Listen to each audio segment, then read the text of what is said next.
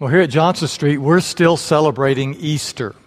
We've been taking these Sundays that have followed Easter Sunday and looking at the result of the death, burial, and resurrection of Jesus. And this year in particular, we've been looking at the book of Revelation and noticing the pictures of heaven that Revelation provides for us about what's going on in the spiritual realm and what is to come in the spiritual realm.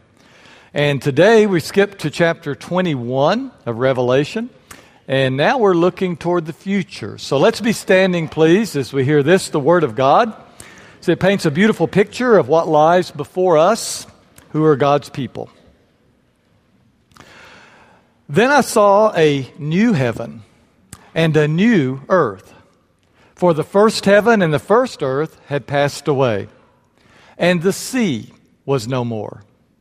And I saw the holy city, the new Jerusalem, coming down out of heaven from God, prepared as a bride adorned for her husband.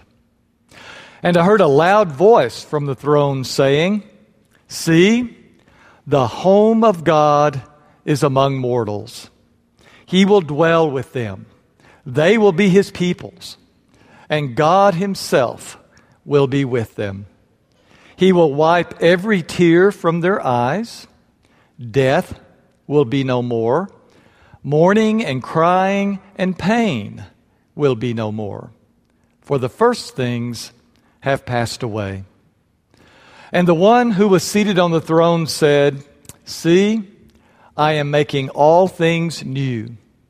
Also, he said, Write this, for these words are trustworthy and true. Then he said to me, It is done. I am the Alpha and the Omega, the beginning and the end. To the thirsty, I will give water as a gift from the spring of the water of life. May God bless the reading of his word. Some of the best songs, some of those that stick in our minds the most, especially those of you who grew up in church are songs about heaven. You could probably name several. One that's been sort of going in my mind through this week as I've been reading this passage is how beautiful heaven must be. Sweet home of the happy and free, fair haven of rest for the weary. How beautiful heaven must be. But you know, even though those songs, you know, they may still be in our hearts and occasionally come to our mind, to be honest, I don't know that we do a lot of thinking about heaven anymore.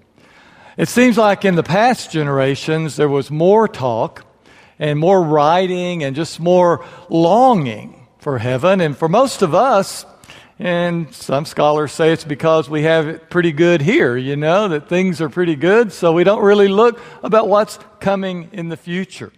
But for this morning and the few moments that we have left together, I want to invite you to think about heaven and to visualize in your mind what heaven is for you. Have you got that picture?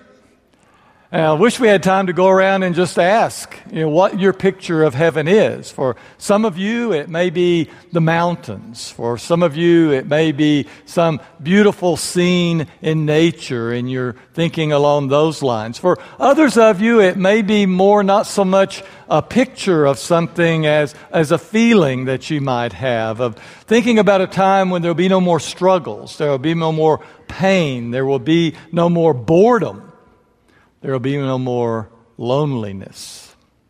Well, whatever you may be thinking about heaven, you may be surprised to find out that you're thinking about the old heaven rather than the new heaven. We've been glimpsing heaven as we've gone through Revelation, and one of the points that the book of Revelation makes to us is that there is a spiritual realm that is coexisting with us, or rather, probably we're more coexisting with it. The spiritual realm is really more real than the physical realm. And books such as Revelation, remember the curtain that's up here we keep pulling back? That's what the book of Revelation does. It sort of pulls that curtain back and says, look, look and see what's happening out there. And one of the points that it makes as it gives us a picture of what's going on in the spiritual realm is that what's going on in the spiritual realm is directly impacting what's happening in the physical realm. That there really is some connection between heaven and earth. For example, we've looked at how the worship of the church joins the worship that's going on in heaven. This is one of the reasons why we come together as the people of God to worship Him. Is because what we're doing in this room has cosmic effect. That it really joins with the songs and with the prayers of those who now stand before the throne of God. That what we have done has mixed and mingled with their praise. And so what we've done here today is important. What we've done here today is significant. Heaven and earth may seem to be two totally different things, but there's really connection between the two. We got a lot of Old Testament stories that talk about that. Remember Mount Sinai, where God descended down upon the, the, the mountain and how there was the smoke and the fire and the lightning and the thunder and the ground shook and the voice of God boomed out, I am the Lord your God. Or the New Testament talks about the connection between heaven and earth, where the writer of Hebrews says, you know, you may be going along through your life and you may be running into people and talking to them, but guess what? Some of the people you're talking to may not be people. They might be angels. Many people have entertained angels and not even known it, the New Testament tells us. And this reminds us of a story back in the Old Testament. Remember how Jacob, when he was running away from home and running away from God and just getting away from everything, and he lay down and went to sleep, and he had a vision. And in his vision, he saw something connecting heaven and earth. It was Jacob's ladder Really more like a staircase, probably. And what was happening on that staircase or ladder? The angels are going up and down and up and down. And one of the points that God wanted to make to Jacob is that you may think you're down here on earth all by yourself, but hey, heaven and earth are connected. There's things going on between the spiritual and the physical. And then if we take that same story and run ahead to the New Testament, Jesus talks about that story. In the first chapter, right at the end of the first chapter of the Gospel of John, he's talking to some new disciples. And he said, You think you're just looking at a person here, but you're not. You're looking at the connection between heaven and earth. And you're going to see angels ascending and descending on me. That Jesus is that connection for us between heaven and earth, between the physical and the spiritual. And so, heaven and earth, even right now, are connected together. But what we just read about in chapter 21 of Revelation is something different. John has been talking to us about what's been going on in the spiritual realm, what's going on on the earth. But in chapter 21, in this vision from God, his eyes are lifted up and he looks into the future.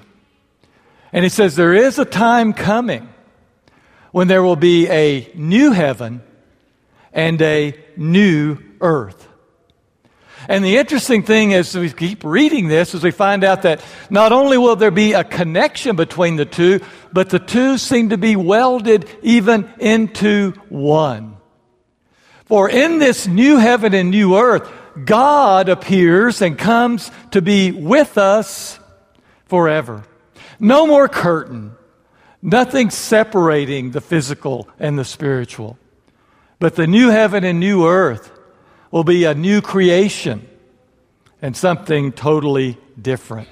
So, what I want us to do, ah, I only got 10 minutes this time, is to spend the rest of our time exploring a little bit about what John tells us about this place and noticing how maybe it will be somewhat different, but especially noticing how good it's going to be. One thing that dawned on me just this week, you may be way ahead of me. You may say, Oh, Tommy, I've known that for years. Have you ever noticed how the Bible begins with paradise and ends with paradise? When you read the first stories of the Old Testament, what do you read about? Paradise. And now here we're reading the last chapters of the New Testament. And what do we read about but paradise? But something has changed.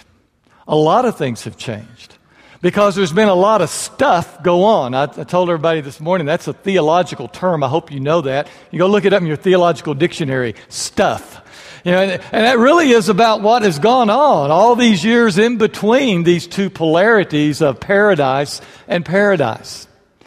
But something that's changed is this. What was paradise in the beginning? It was a garden. God created the Garden of Eden and placed in that garden his supreme creation of man and woman. Now, in the end, as we look at the new heaven, it's no longer a garden, it's a city. Something's different, something's changed. Now, people say, well, what's the deal with the imagery of the city? You know, some of you may not like cities too much. You may be thinking, I'm working to go to a city. You know, I'm going to die and wake up and be in a city. No thanks. Well, give it a chance to work on you and to find out why. Why would God represent what's going to be eternity now as a city? Well, one idea is that because God's people in the new creation are going to be all about community and all about living together and all about working with each other. You know, in a garden, like the Garden of Eden, you know, you may think it'd be paradise. You can just walk around all you want to. You may not ever see another soul. You know, just you and God walking along. My God and I walk through the fields together. Yeah. That may be heaven for you. You know what I mean? Well, you're thinking of the old heaven. You got to get that out of your mind, all right? In the new heaven, there's going to be a crowd that's so big you can't even count them. And in the earthly language that's used to describe this city, sort of jumping ahead to next week's text, it's 1,500 square miles big. So God's expecting a lot of folks to come up there. And if you think it's just going to be you and the few people that agree with you, guess what? There's going to be a lot of empty rooms if that's all that makes it. So there's going to be all these folks. And they're going to be working together because in a city, that's what it takes. In a city, people depend on you, and you depend on them. Most of you don't produce all your own food like you might have, your ancestors might have when they lived out on the farm somewhere. Most of you are dependent on someone to bring you your food and put it in the store. And you have to go then and you have to buy it. But you do your part too. That's how cities work. As I was thinking about this, I thought of this old story that all of y'all have heard too, and I thought, oh, everybody's heard that. You got to find something new and fresh. But I kept thinking, eh, it just fits. So we're going to do it again. It's one of those stories that as I begin telling, you're going to go, oh, yeah. It's a story of a man who was given a vision of heaven and hell. He was taken, first of all, to hell. And as the doors opened up and he, you know, looked in to see what hell looked like, he was surprised because it was kind of pretty. And there were all these tables spread out. And the tables were full of the most wonderful, richest, sweetest foods that you can imagine. So he thought, wow, you know, I've been trying not to go to this place. Looks pretty good to me. But then suddenly the alarm sounded, and in walked the residents of hell. And as they walked in, he was amazed because they were emaciated and poor and ragged and miserable. And he thought, what's the deal here? Maybe they're going to sit down and they'll eat all this food and then everything will be wonderful. But as they began to sit down, he noticed that, uh, you already with me now? They didn't have any elbows. Their arms were straight and locked. They had no elbows. Therefore, they couldn't eat the food. Because without elbows, You can't get the food to your mouth. So hell was sitting in front of this wonderful feast and unable to eat it. The misery. So then he was taken and shown heaven. The doors opened up, and guess what? Looked a lot like hell. There were the tables, there was the food. But when the alarm sounded and the people started coming in, they were happy, they were joking, they were fat, you know, they just were, just looked great. He thought, aha, so the difference is in heaven you've got elbows. But he started looking and thought, they don't have elbows either. But they all sat down and started feeding each other. That was the difference. And that's what heaven is. It's for people that have learned that lesson that it's not just about me, but it's all about my place for and with others. The first paradise, the garden, was lost. Why? Because of selfishness. Because of a decision that those original inhabitants made that was all about themselves. They began thinking, you know, this is pretty good, but there probably is more. And even though it took Satan as a serpent in a tree to convince them to go ahead and to do what they did, I kind of think they thought they were already thinking about doing it anyway. And already they'd begun to think a little bit about, well, I wonder what God is keeping from us. God's not really giving me as much as He could give me. God is not as good to us as He could be. And perhaps if we start fending for ourselves and taking care of ourselves, there's even more out there. Paradise was lost due to selfishness. The new paradise, the new heaven, has been opened up by an act of sacrifice. The ultimate sacrifice the one who had everything. As Paul tells us in Philippians chapter 2, he who existed in the very form of God, on equality with God, who had everything, did not consider it the thing to be grasped and held onto for himself, but he emptied himself. He poured out himself. And he made the sacrifice to come and to live with us.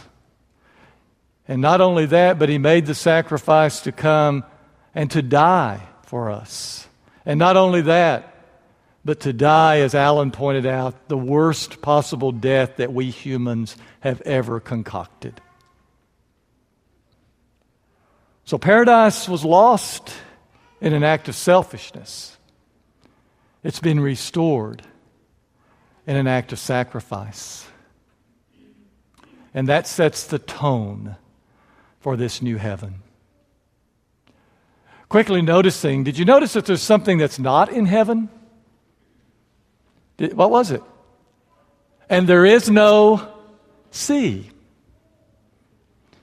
I don't know if we got any Navy people in here or not. I, I, I, don't know if Bob Bruni wants to go to heaven now when he found out that there's no sea in heaven. For us, the sea is sort of a place of enchantment and mystery and adventure. But for the people of the day that John was writing, the sea was a place of chaos and fear and terror and pain.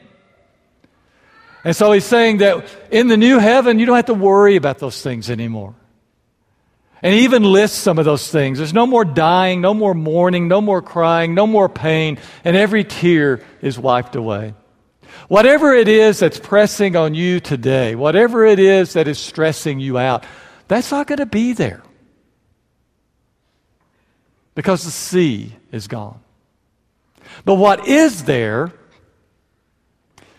is God.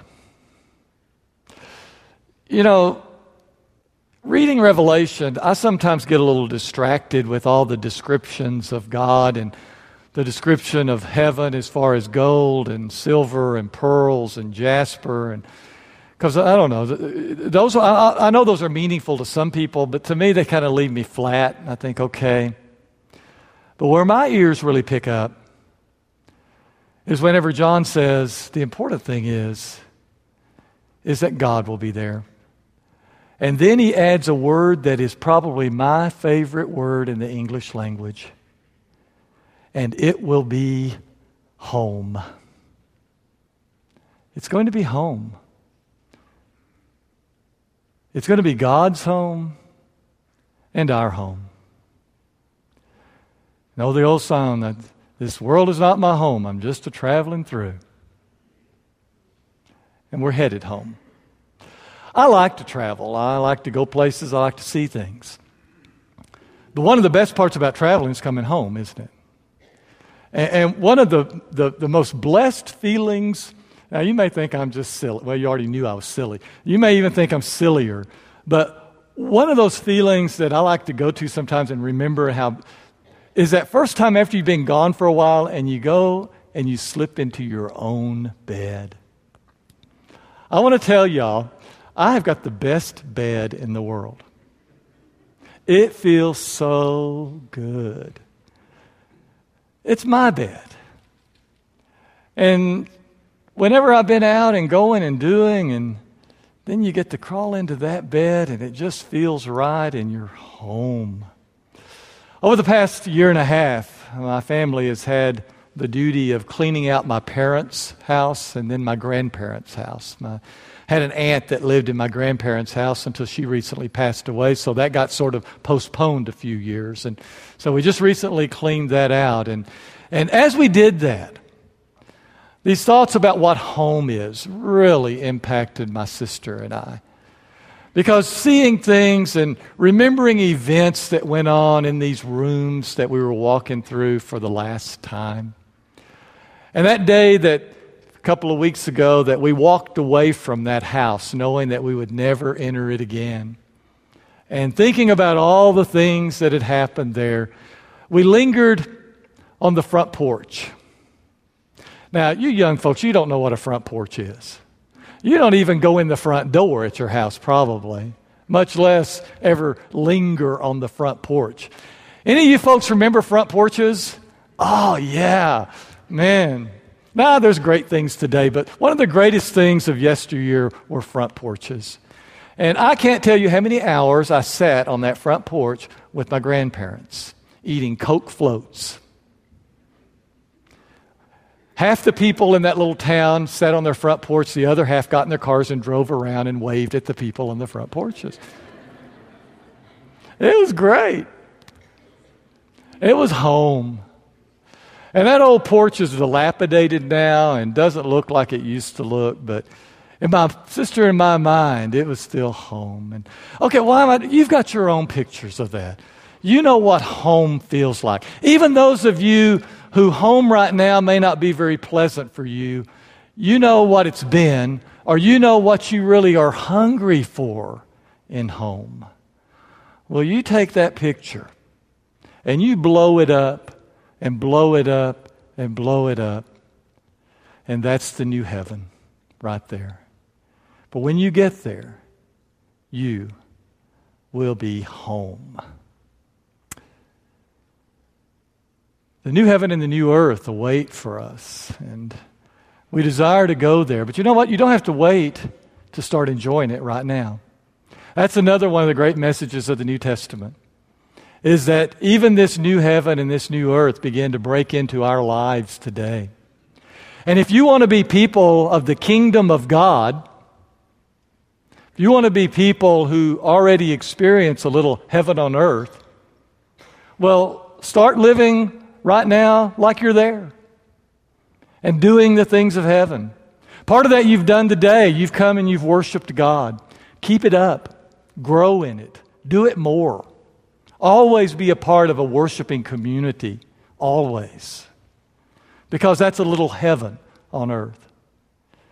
But then also, hear the lesson and hear the lesson well. Begin living in the city of God today and open your hearts into the lives of others. One thing about the New Testament is filled with encouragement to start living with a little heaven on earth right now. We call them one another passages through the Bible, where it's always telling us to love one another. Let me read just a couple of them. This is the message that you have heard from the beginning, way back there, even in the Garden of Eden, in that first paradise. This is the message that you heard from the beginning. You should love one another. Dear friends, let us love one another, for love comes from God. Everyone who loves has been born of God. Everyone who loves already knows God. You want to start experiencing home in heaven right now? Open your hearts to others. Remember, paradise is destroyed by selfishness. And if you want to live a life where paradise is lost, think of yourself. If you want to live a life that's full of heaven, turn then your eyes to others. One more is all I've got time for. I, I love this passage out of Romans 15, verse 7. Accept one another. Don't be exclusive. Don't exclude. Don't push away. Accept one another, just as Christ has accepted you in order so that you will bring praise to God. Isn't that marvelous? It begins with our walking into the arms of Jesus. And there's not a person in this room that Jesus will not embrace if we will but step toward him. But once we've been embraced by Jesus, he puts his arm around us and he walks around with us and he's always sort of goosing you and saying, Open your arms up, Tommy. And you embrace these others.